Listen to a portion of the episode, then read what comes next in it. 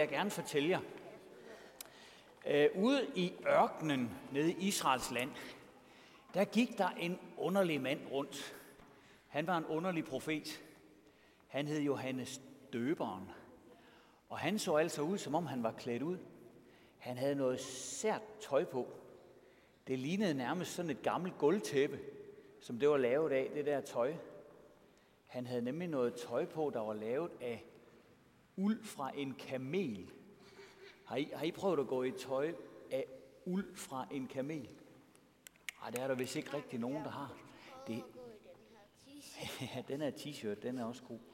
Men der er uld af en kamel. Det er sådan noget, det er sådan noget, ja, det er sådan noget, noget meget øh, stift noget.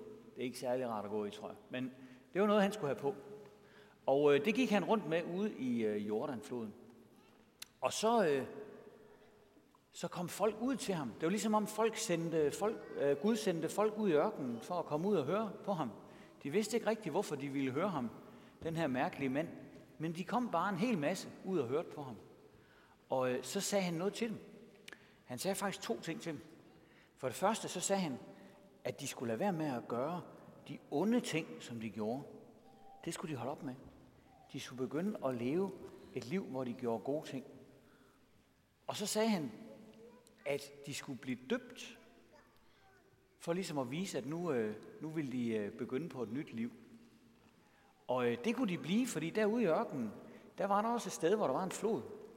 Og den hed Jordanfloden, og der kunne man gå ned til den, og så kunne man blive døbt ned i den. I så godt i dag, da, da Emil og Emil blev døbt, der var det over i døbefonden herover. Og det er jo bare sådan en lille skål med vand, eller sådan en ah, stor skål med vand. Men Jordanfloden, det var sådan en rigtig flod. Altså sådan en, man skal passe på med, når man går ud i, fordi der er strøm i, og der er dybt og alt muligt. Men der gik de ud, en og en, ud til Johannes.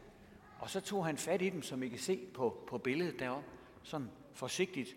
Og så bukkede han dem baglæns ned i vandet, så de kom helt ned under og kom op igen. Og så sagde han, så nu er du, nu er du blevet døbt.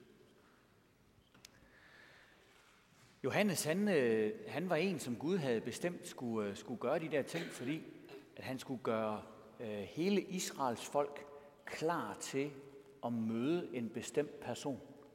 Og den bestemte person, som de skulle møde, det var simpelthen Jesus. De havde læst i deres gamle bøger, i de gamle, den gamle Bibel, i de bøger, der er i Bibelen, der havde de læst, at Jesus han en dag ville komme og være frelseren fra Gud af. Og øh, så skulle de blive klar, sagde Johannes, fordi nu kom han altså snart. Og det gjorde han virkelig også. Det var Gud, der havde fortalt Johannes, at han snart ville komme. Og en dag, hvor der stod en hel masse mennesker nede ved Jordanfloden og ville øh, døbes af Johannes, så stod der pludselig en inde midt i køen.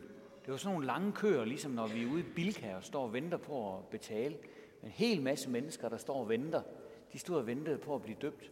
Og inde midt i sådan en lang kø, der stod lige pludselig en i hvidt tøj. Og det var Jesus. Men der var ikke nogen af dem, som stod rundt om, der kendte ham. De troede bare, at han var en almindelig mand, der havde taget noget hvidt tøj på. Men Johannes, han kendte ham. Og det var fordi Gud havde fortalt ham, hvem han var. Og så var det også fordi Johannes, han var vist nok en fætter eller sådan noget til Jesus, så han kendte ham, vidste hvem han var. Så dengang Jesus han kom øh, ned til floden til Johannes, så sagde Johannes, se, der er Guds lam, som bærer verdens synd, sagde han. Det var noget mærkeligt noget at sige. Det betød, der er ham, som er kommet for at redde hele verden. Det er ham, der er Jesus. Jesus han sagde noget, der var endnu mere mærkeligt, synes jeg. Han sagde til Johannes, nu vil jeg gerne døbes af dig. Og det synes Johannes virkelig var underligt, fordi hvis Jesus han var Guds søn og verdens frelser og alt muligt, hvorfor ville han så døbes og stå i kø sammen med de andre og alt det der? Var det virkelig nødvendigt? Det kunne da ikke passe. Men jo, sagde Jesus, sådan skal det være, for sådan siger Gud, at det skal være. Okay, så var Johannes nødt til at døbe ham, så han tog fat i Jesus og døbede ham ned i vandet og sagde, nu er du døbt. Og så gik Jesus op af vandet, og så skete der noget fuldstændig vildt, som jeg i hvert fald aldrig nogensinde har set. Og det var, at Helligånden, som er Gud selv, kom ned over Jesus, sådan så man kunne se det. Det lignede en slags fugl, sådan en due eller sådan noget, som kom, som kom ned over Jesus og ligesom stod i luften ovenover ham. Og det var en måde, hvor Gud viste, at Jesus han er virkelig Guds søn og verdens frelser. Og ved I så hvad? Ikke nok med det. Gud han sagde også noget, så man kunne høre det. Altså ikke sådan bare ind i hovedet på nogen, men han sagde noget, så man kunne høre det med ørerne. Fra himlen af, så sagde han ligesom sådan en, ligesom sådan en kæmpe højtaler, så sagde han, det her, det er min søn, som jeg elsker, og som jeg er rigtig glad for.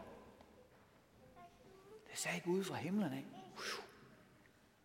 Det var godt nok en vild dag dernede ved, ved Jordanfloden. Johannes, han har, han har haft en helt speciel dag på arbejde den dag.